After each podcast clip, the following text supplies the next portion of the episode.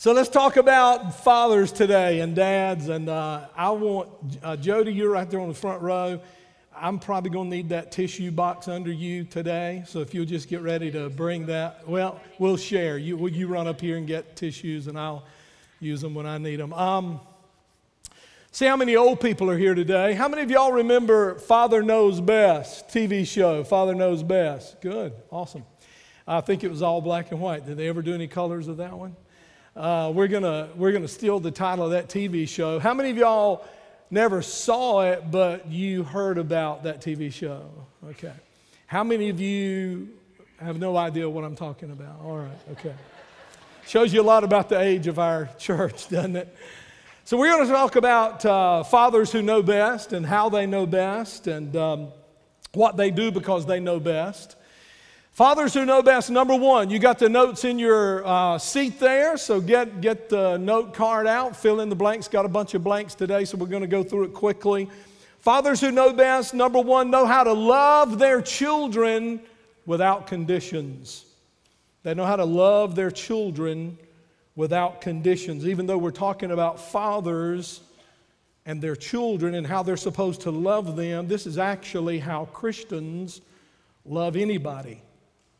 Did you get that? So I'm going to give you three ways, right under this first point, I'm going to give you three ways God loves us unconditionally, or how we're to love our kids unconditionally. And uh, as we go through this, I don't want you to just relegate it to dads loving their children or parents loving their children. This is how Christians love everybody. Okay? All right, so let's look at the first way dads love without condition by forgiving their children, by forgiving them over and over and over. Look what the Bible says. Paul, in the book of Ephesians, writing to the church at Ephesus, teaching them how to get along. How many of you know Christians need instructions on how to get along? Paul wasn't talking to people outside the church, he was talking to people inside the church on how to get along with each other. So if it applied then, it applies now. He said, first of all, be. Now, surely we're going to do better than that today. We do this every Sunday. Every Sunday. And I got to tell you, early church people, you're the worst because you hadn't been up that long. Some of you still aren't up, okay? But let's be and to who? Each other. Boom, forgiving. Who? And what is our measuring rod for forgiveness? That's pretty high mark right there. We forgive our children we forgive our wife, we forgive our husband, we forgive our mom, we forgive our dad, we forgive our family, we forgive our friends, we forgive anybody who's hurt us. Here's why because we've been forgiven. Because we've been forgiven. We forgive because He forgave us. That's, you don't forgive somebody because they deserve it. Hey, listen, there's some people you need to forgive, and they don't care whether you forgive them or not. But you need to go ahead and forgive them because he forgave you. I tell you, there's a powerful verse in the Bible that says if you don't forgive, you don't, you don't get forgiveness. If you don't forgive others, you won't be forgiven by him. I mean, that verse alone is enough to find some way, somehow to forgive those who have hurt us. Here's the truth right here. If you're a parent, you're going to get hurt by your children. The level of hurt that you get from your children may be a very low level of hurt, maybe a little disappointment here and there. But some of you are going to get hurt way up here. You're going to get hurt deep, and you're going to get hurt over and over and over. But as godly parents, we keep on forgiving them. We keep on loving them. Because sometimes we're all they have. Now, you know today's hard for me. Today's hard. I got up really early this morning. It's been hard this morning. But Mitch was that son who could make you prouder than any son could make any father, and he was that son who could hurt you as a parent so deep, so much, so often that you just have to come to a place where you accept the pattern of behavior that is just going to cause that to happen over and over and over. And if you don't set yourself, especially those of you who deal with children who have special needs, or you deal with children who have addictions, if you don't learn to love them, and I, I don't mean let them get away with everything and enable them, I'm not talking about that. But they got to know you love them. They got to know, they got to know they got you if they don't have anybody else. They got to know they have you. So I'm telling you, moms and dads sitting here who have been separated from your children because of some offense, and your children don't speak to you and you don't speak to your children, do your part in getting that fixed. I don't know how they're going to react. I don't know how they're going to react. I can't promise you how they're going to react, but do your part in getting that fixed and own your part of the responsibility. I apologize to Mitch many, many times because I was not a great dad in the early years. I didn't know anything about being a dad. I prepared a whole lot more for my driver's license than I did having a baby. Or Millie had the baby, but you know what I'm saying. I prepared way more for insignificant things in life than I ever did for being a dad. I thank God, you know, that, that today we are so about you being a good dad, and we are so about you being a good mom, and we are so about healthy marriages, and we are so about family because we know as the family goes, the bridge goes. And, and so we have put on staff, two people full time to minister, to help you, to resource you, to sit down with you, to meet with you, to teach you about fatherhood, teach you about motherhood, teach you about marriage. I got to tell you something, man. When I got married, there was no marital counseling, premarital counseling. It was like, oh, yeah, we do premarital counseling. Let's book the church and book the preacher. There was no meetings about what a good marriage, no books, there was no reading. There was nothing. And, and I remember as a, as a young pastor in Cary, I was about 30 years old, and I was introduced to a man, you may recognize his name, Dr. James Dobson. Oh, yeah. And that's the first time I ever heard anybody talk about marriage. I mean, I would listen to his VHS tapes. Yes, that's right, VHS. I would listen to those tapes and cry and cry and cry. I just got a call. awesome. Good. Thanks, David List.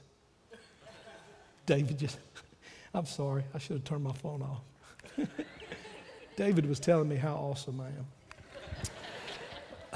That's my fault, not David's. so next time I get on you guys for phone, goes, yours dinged one time. But I tell you, those, the, and we, you know what we have here at the church? All kind of resources for you, free. Free CDs, DVDs, teaching on parenting. I didn't know, I didn't know about forgiveness. I didn't know how to parent my children. I really didn't. The second thing that proves we love them is not only forgiving them, but always believing in them. No matter what, you never give up on your children.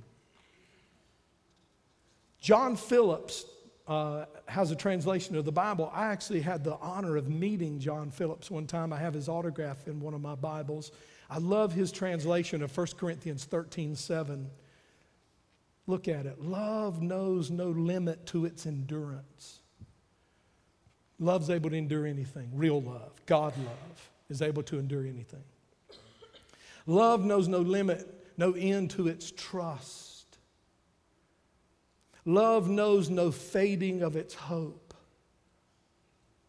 It can outlast anything. True love. One writer said, A great dad doesn't rub it in, he rubs it out.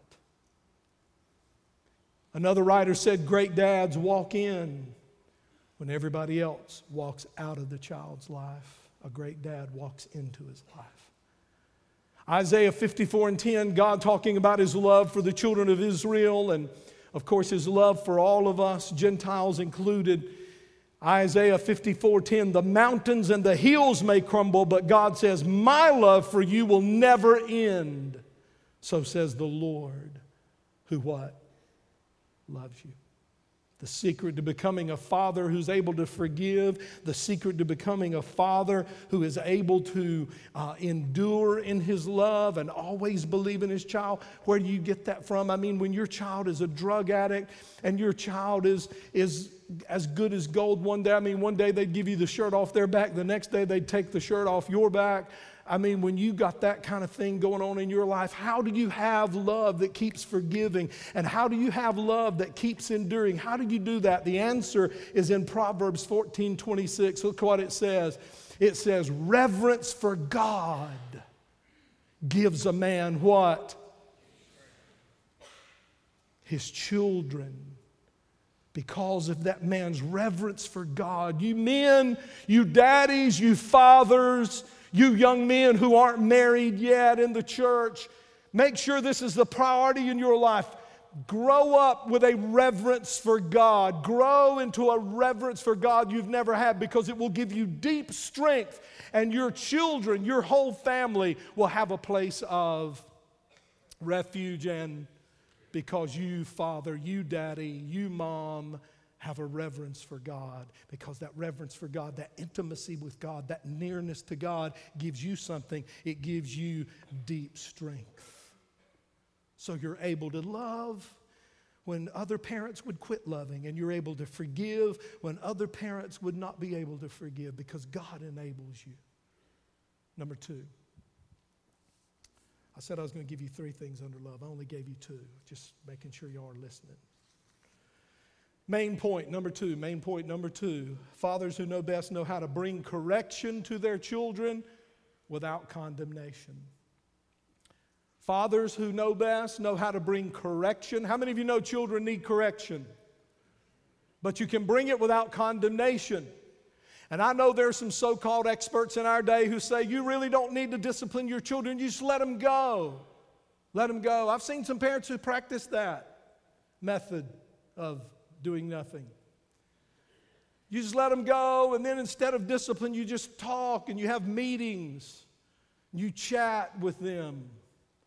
Here's what Solomon the wise man said. Anybody interested in Solomon the wise man, what he said about that? He said in Proverbs 19 18, discipline your children while they are young enough to learn. If you don't, you're helping them destroy themselves. There are two Hebrew words for the word discipline, you want to write these down, they're deep. The first word is beat the tar. the second word is out of them.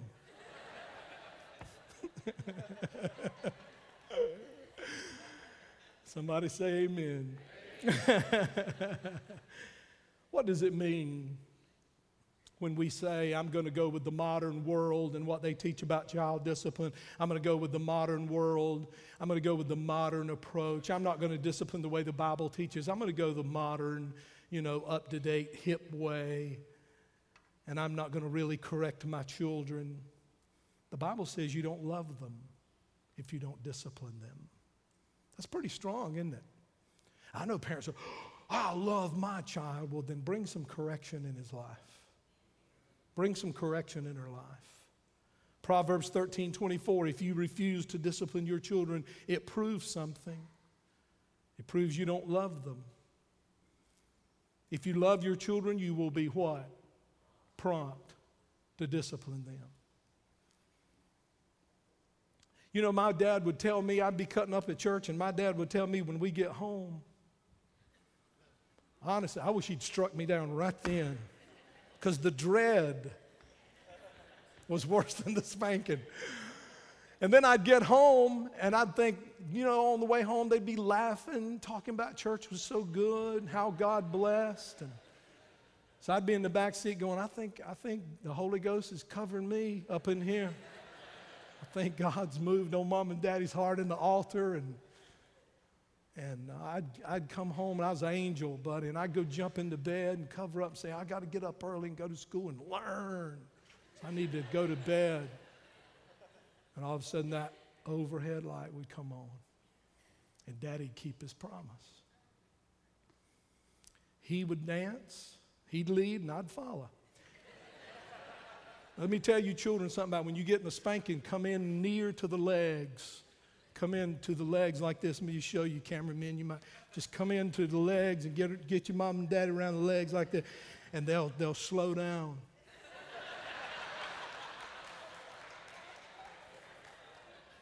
It's a little tip for the children. They're all out there, and then it got something, then they just they don't like how it feels either. Every one of us needs correction at times. There are no people in the world who are perfect who don't need correction. We all need correction. There are no perfect parents. There are no perfect children. But we need to learn to correct our children without condemning because that's how God disciplines us. How do we correct without condemning? Let me give you two things. You probably already got these blanks filled in. Don't discipline when you're what? Don't do it when you're angry. Go off and count. Don't do it when you're angry because I'm going to tell you when you when you discipline your children when you're angry, you know what that is? That's revenge. You're getting even with them. And the Bible says when you discipline your child and you're angry when you do it, the, the fruit of that in them is resentment. But when you cry and you tell them, I never did believe daddy when he told me he's going to hurt him much as it hurt me. But then I became a daddy. And it does. It doesn't hurt you physically as much, but it hurts you in your heart. I've spanked my boys before and gone off in the other room and cried. Ephesians 6 and 4.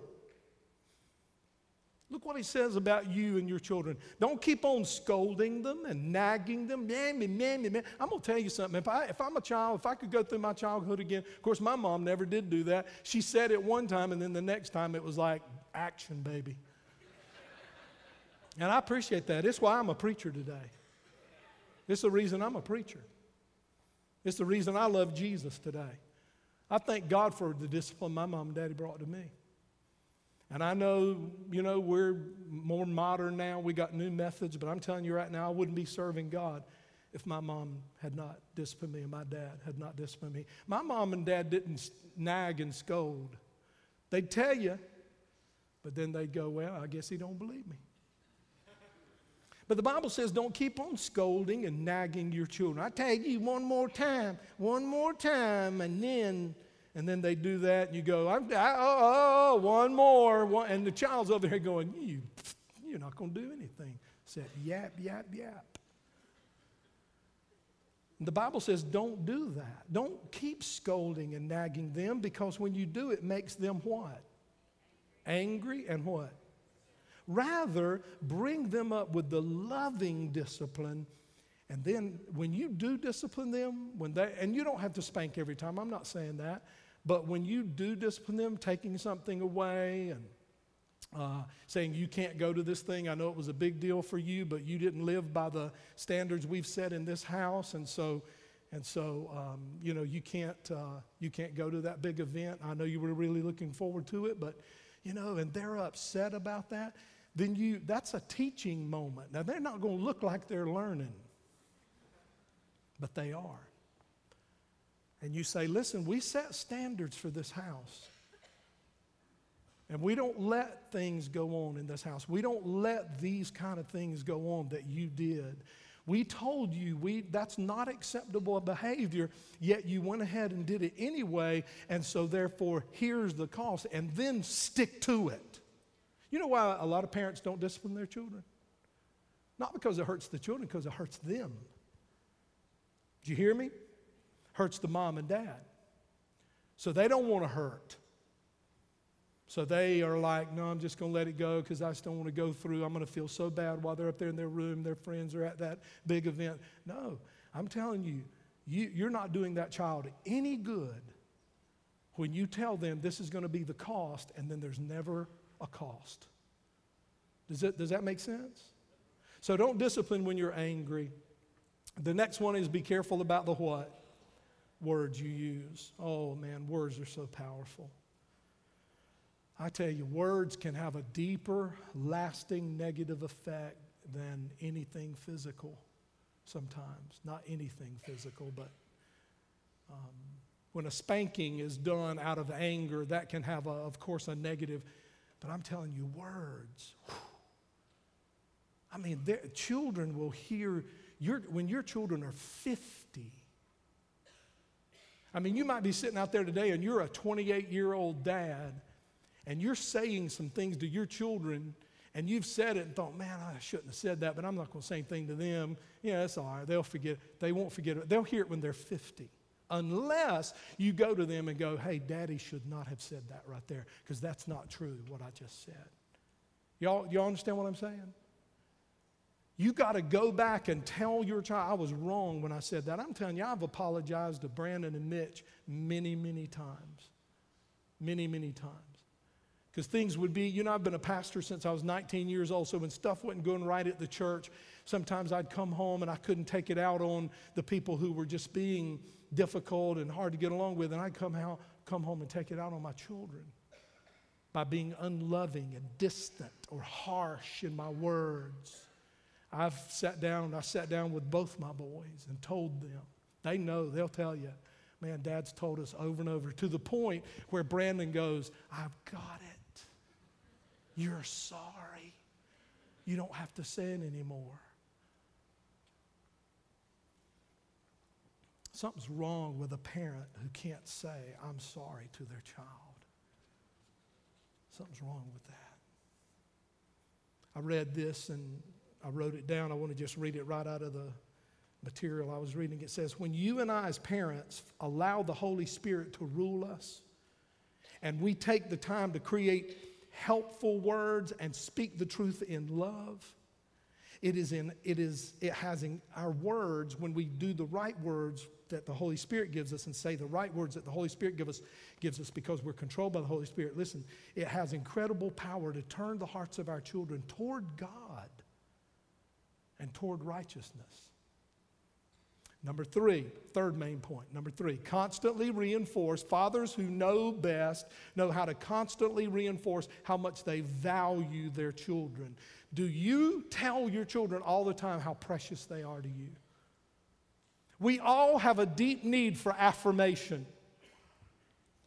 You guys saw me this morning when you were applauding. Pastor Andy was saying all those stuff I'd written down for him to say, and y'all were applauding.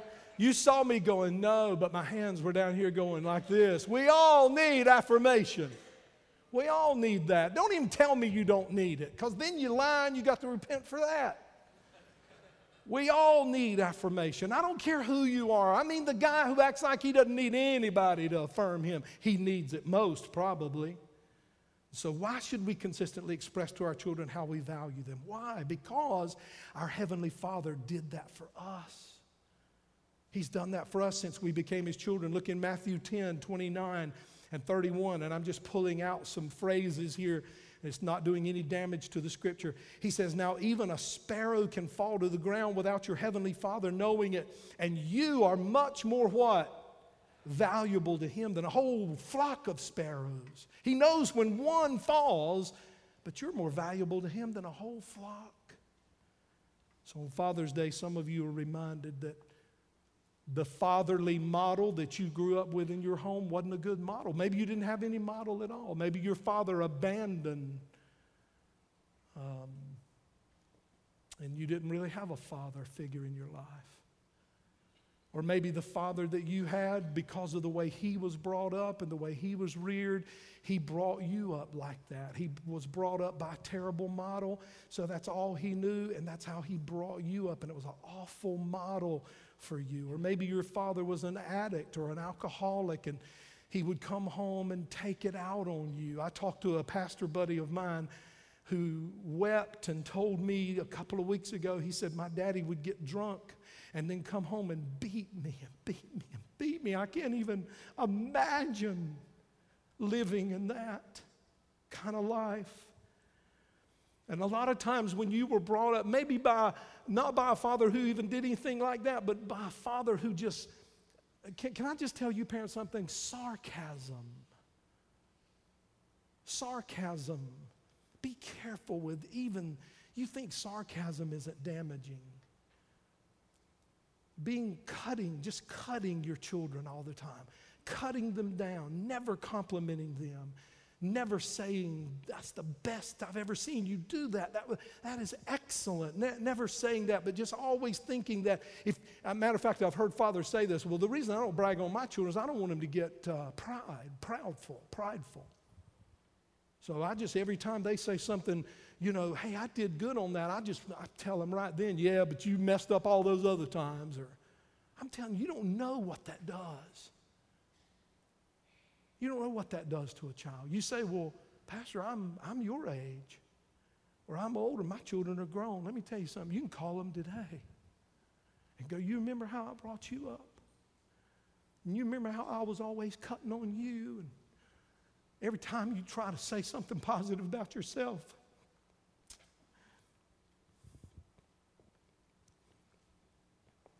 I would just rip you. I'm sorry. That'd be the best thing you could do on this Father's Day. Is call your children and tell them, here's what I know I did wrong when I was bringing you up. Now, some of you daddies out there are so full of pride, it'd be a cold day and you know where for you're going to do something like that. But I'm telling you right now, if you love your children and you know you did some things wrong, there is nothing greater you could do than to call them and say, hey, listen, I just want you to know I'm sorry for those times when I came home from work and took out on you what I wanted to take out on the people at work, but I took it out on you. And I want to tell you I'm sorry for things I said to just cut you down to the ground. I'm telling you, I don't care if your child is 40, 45, 50, 60 years old. That would mean more to him, more to her than you can even imagine. I didn't have that in my notes today. So that was for somebody. When you're brought up by somebody who never affirms you and never loves on you and never gives you that affirmation you need. It makes you think bad about yourself now. It makes you think, well, I must have been, I need that, those tissues. I must have been, um, here you go. I'll give them back to you because I know you're going to need them too. God bless you. Um, what you have to understand if you're never going to get that phone call I was just talking about from that dad. You go, Dad, I, you go, uh, Pastor Farrell, I'm never going to get that phone call. I'm never, my dad's never, ever going to send that phone. Maybe he's passed on. And maybe he's living, but you know he's never going to make that phone call. Can I tell you this? Your Heavenly Father sees you as valuable precious. So much so that he sent his son to die on the cross for your sins. See, even before we were born, he valued us. Look what it says in Psalm 139 13 and 14. It says, God made the delicate parts of my body and knit me together where? Thank you, God, for making me so wonderfully complex. Some of y'all are really complex. Your workmanship is marvelous. You know what he told Jeremiah? When the prophet Jeremiah said, I can't be a preacher, I can't be a prophet, I, I can't do it. He said, I don't even know how to put two words together. He said, God, you're calling the wrong guy to be a prophet. I can't be a prophet. I, I stutter. I, I don't know how to talk in front of crowds. He said, Jeremiah, before you were formed in your mother's womb, I knew you. And I don't care what your daddy ever said to you to cut you down. I don't care what your mom ever said to you to cut you down. I'm telling you right now, before you were formed in your mother, he knew you and you were precious to him. So how does how do we love like that? How do we love like that? Well, the way to learn how to, to love like that and to, to learn how to value our children, we have to look at how the Heavenly Father values us. So let's look at it real quick. How does the Heavenly Father value us? It's right there in your notes under number three. Number one, He pays attention to us. This is how you value your children. He pays attention to us. It says in Matthew 10 30, God pays what? Great attention to you down to the what? even numbering the hairs on your head. No jokes right there. I know you've gotten a lot of jokes right there. None. You know how you affirmed your kids? Listen to me, you parents with young children. I listen, man, I remember how it was, daddy, daddy, daddy, daddy, hey daddy, daddy, hey daddy, daddy, daddy, daddy, hey daddy, hey daddy, daddy, look at this, daddy, watch this, daddy, hey daddy, watch this. Watch this, Daddy. Look at this. Watch this. Hey, listen, I remember. And I remember when I was 30 years old and it aggravated the daylights out of me because I was young. And I had my own ambitions. They were, they were taken away from me being the greatest preacher, the greatest pastor. And they were just aggravating me. And I'd walk through department stores and they were behind me. Look at this, Daddy. Hey, Daddy, can I have this? Look at this. Let me tell you something. I would give. I would give. I just can't even tell you what I would give today if I could go back to those days. I was in Walmart the other day buying an apparatus to help me golf better, and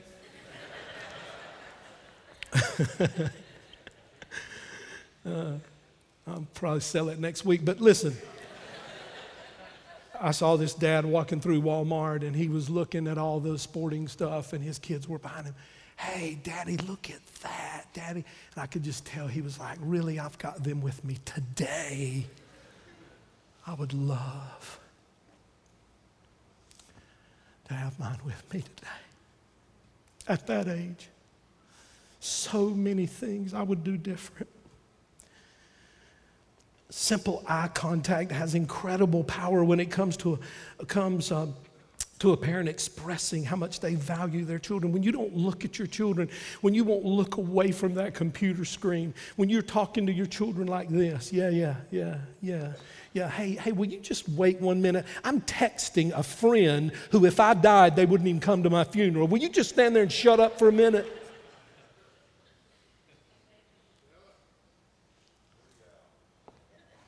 Got that computer up and, and uh, you're talking to people that if you died, if you, were, if you were in a jug, they'd sit on top of it and not give you any air.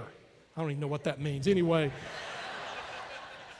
and you got a little one there who wants your attention for just a little bit. I'm telling you, I'm telling you, young parents, you're going to be sorry if you don't wake up and realize how precious your time is.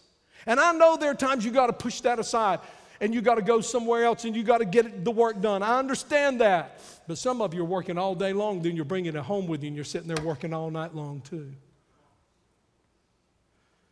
Look at them.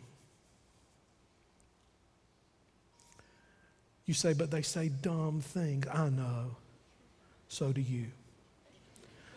Look at them, look at them. Turn from what you're doing and look at them. It is a gift to that child when you push everything aside and look at them as they explain to you why unicorns have that thing.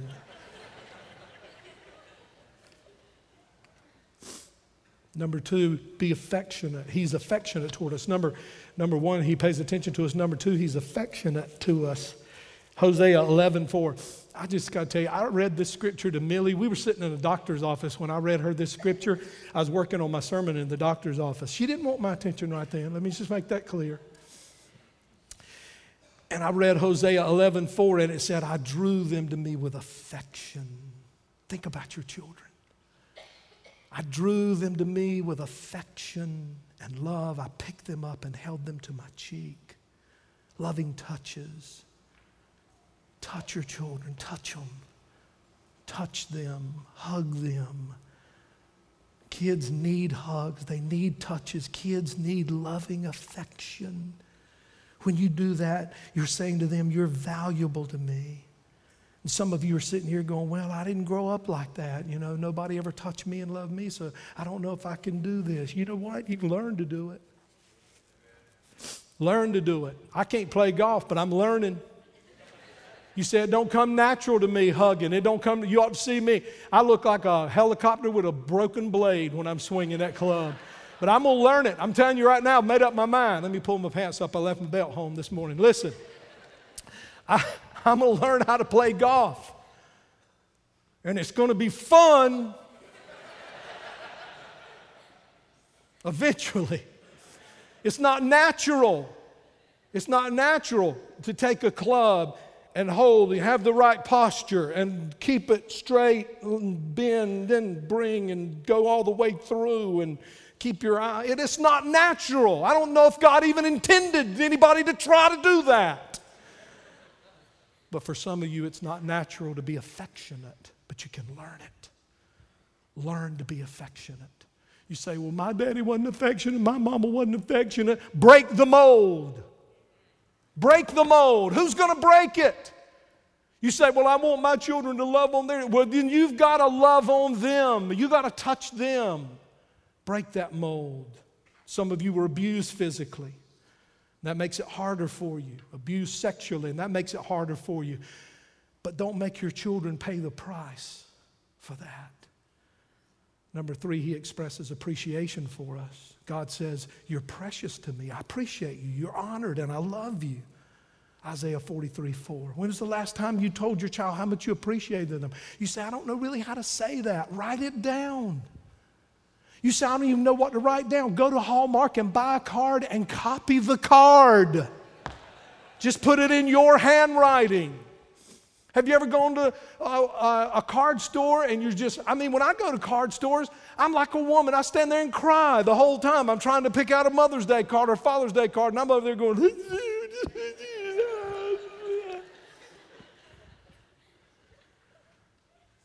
So you don't know what to say, you don't know how to express it. Buy the card, go home, write the words down off the card, add your little words in there. They will faint when you give it to them. But, buddy, it will do something for them. Oh, it will do something for them indescribable. Look what Proverbs 12 25 says a word of encouragement does wonders. Number four, give uh, fathers who know best, uh, know how to give their children responsibility, and then trust them to carry it out. Jesus said that the way we grow up and the way we mature is that we uh, our trust, we are trusted, and then we do what we're trusted to do. Look what he said in Luke 16, 10 and 12. Whoever can be trusted with a little, with a little, can also be trusted with a lot. I heard about a, a, this guy this big corporation. He was the CEO of this corporation. He took this young guy out for lunch, and they were in a cafeteria line, and he was going to give that guy, he was going to give him the good news that he had a big uh, job promotion. He's going to make a lot more money. And that young man uh, in that cafeteria line reached up and got uh, two or three pats of butter that cost three cents each, and he hid them under his napkin. And that boss who was about to give him that job saw him hide those three little pats of butter under his napkin so he wouldn't have to pay for them. And he didn't give the man the job. Because if you can't trust a man with a little, you can't trust a man with a lot. Jesus said it. And then he went on to say, and if you cannot be trusted with things that belong to someone else, who will give you things of your own? Of course, the thing in our society today is blame somebody. You know, blame somebody else. You got problems, blame somebody. You're a victim. I heard somebody say, blame is be lame, be lame. Blame the world, blame circumstances, blame your parents. Listen to me. You need to be, you need to accept responsibility and carry out your responsibility. And if you want your children to grow up to be good citizens and good Christians, you give them responsibility, you show them how to do it, you do it with them, then you back off and watch them do it, then you go away and let them do it by themselves, and you come back and inspect it. And what isn't done right, you teach them how to do it right. You give them responsibility, you trust them to carry out that responsibility. That's how good citizens are made, it's how good Christians are made, and our country's getting away from it, and it breaks my heart. Every one of us has a desperate need to be trusted to prove ourselves. And the only way that's going to happen is to be given responsibility. Jesus did it. He's our picture in this. Took 12 men, not exceptionally talented or brilliant men, common workers, fishermen, tax collectors just normal people, not at the top of their class, not voted most likely to succeed, not wealthy or privileged. One of them was a fraud. Jesus spent three years with them, giving them responsibility, greater and greater responsibility as that time went on. Finally, one day, Jesus said, Hey, I'm going back to heaven, and I'm going to leave the future salvation of the world to you 11 guys. And they were like, wait a minute, Lord, us? You're going to leave it with us? Yes, I'm leaving the future salvation of the world in the hands of you, you guys. And Peter goes, Lord, what's your plan B on that? Jesus goes, I don't have a plan B. You're it. Parents often don't give their children responsibility because they don't want their children to have the have the experience of making a mistake. They don't want them to have a sense of failure. They don't want to experience, they want don't want their children to experience any kind of negative thing, any kind of negative emotion. But as parents, you have got to trust your children with responsibility.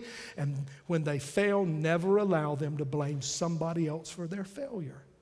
Galatians 6 5. We are responsible for our own conduct. Number five, and then we're done. Fathers who know best know how to embrace the fact that each of their children is one of a kind.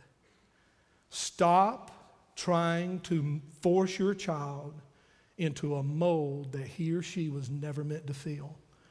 Every child is one of a kind. Y'all got more than one children? All of y'all got more than one children? Are they different? Oh my goodness, so different. They're individuals, they're unique, they're special. The Bible says, Proverbs 22 6, train up a child in the way he should go, and when he's old, he won't depart from it. Now, let's talk about what that means real quick. Because what it sounds like it means is that if I teach my child to follow Jesus, when he grows up, he'll follow Jesus. How many of y'all know that's not necessarily true? It's not necessarily true. So, what does it mean that if I train up a child, then he won't depart from it? It means to train up a child in the stage of life they're in. If your child is a preschooler, or let's go even start, if your child's an infant, then there is uh, not very much training uh, that goes on at all there. But then when they become a toddler, you train them at that level. When they become a preschooler, you, you train them at that level. When they become a elementary grade uh, or first, second, third grade, you train them at that level. When they become junior high, that level, high school. So you train them in the stage they're in. You can't give a five year old the same responsibility and training you're going to give them when they're 15 or 25 years old. So the, there's an appropriate amount of expectation at each appropriate stage. So when, so when it says train them in the way he should go, that means that certain stage of life. The second thing it means, it means to train him or her up in a manner that is consistent with their strengths and this is where parents fail a lot of times. They don't, they, they have decided what they want their children to be great at, and they're going to force them into that. Once in a while, that'll work out. It's pretty rare, but once in a while, that'll work out. But usually it doesn't work out. It is the responsibility of a parent to discern what your child's capabilities are, what God has gifted them to do, what God has gifted them to be. Once you determine that, then your job as a parent is to train them in the area of their strengths. Are you hearing me? 1 Corinthians 12 and 6 God works through different people in different ways. Now, let me read to you about the animal school real quick. The animal school. The animals had a school. The curriculum consisted of running, climbing, flying, and swimming. All the animals took all the subjects. The duck was good at swimming and fair in flying, but he was terrible at running. So he was made to drop the swimming class and stay after school to practice running. He kept this up until he was only average at swimming, but average was acceptable. The others, including the teacher, were no longer threatened by the duck's swimming abilities, so everyone felt more comfortable except the duck. Then there was an eagle. The eagle was considered to be a problem student. For instance, in climbing class, he could beat all the others to the top of the tree, but he insisted on using his own method of getting there. He had to be severely disciplined, and finally, because of his lack of cooperation in swimming, he was expelled for insubordination the rabbit. He started at the top of the class in running, but obviously he was inadequate in all other areas. Because of so much makeup work in swimming, he had a nervous breakdown and had to drop out of school. The turtle was a failure in most every course offered. His shell was considered to be the leading cause of his failure, so it was removed. This did, uh, this did help his running a bit, but sadly, he became the first casualty when he was stepped on by the horse. Here's the summation the faculty was disappointed, but all in all, it was a good school of humility, good school in humility. There were no real successes. Uh, none seemed to measure up to the others, but they did concentrate on their weak points, and some progress was made. The whole point of that story is that you don't focus on your weaknesses and ignore your strengths. You pretty much ignore your weaknesses that you're never going to be real great at, be the best you can at them, but focus on your strengths. Find out what your child's strengths are and lead them in that direction, and God will use that. And as a matter of fact, God put that passion in them, He put that ability in them. Galatians 6 and 4. Each person should judge his own actions and not compare himself with others. Then he can be proud of what he himself has done. And I love what 1 Corinthians 13 5 says. It says, if you really love your child, you're not going to demand your way. Love doesn't demand its own way. Love says, what is God's will? God's will be done. Father, thank you for this enormous amount of teaching today on parenting. Help us to go out from here and live it. In Jesus' name. And everybody said,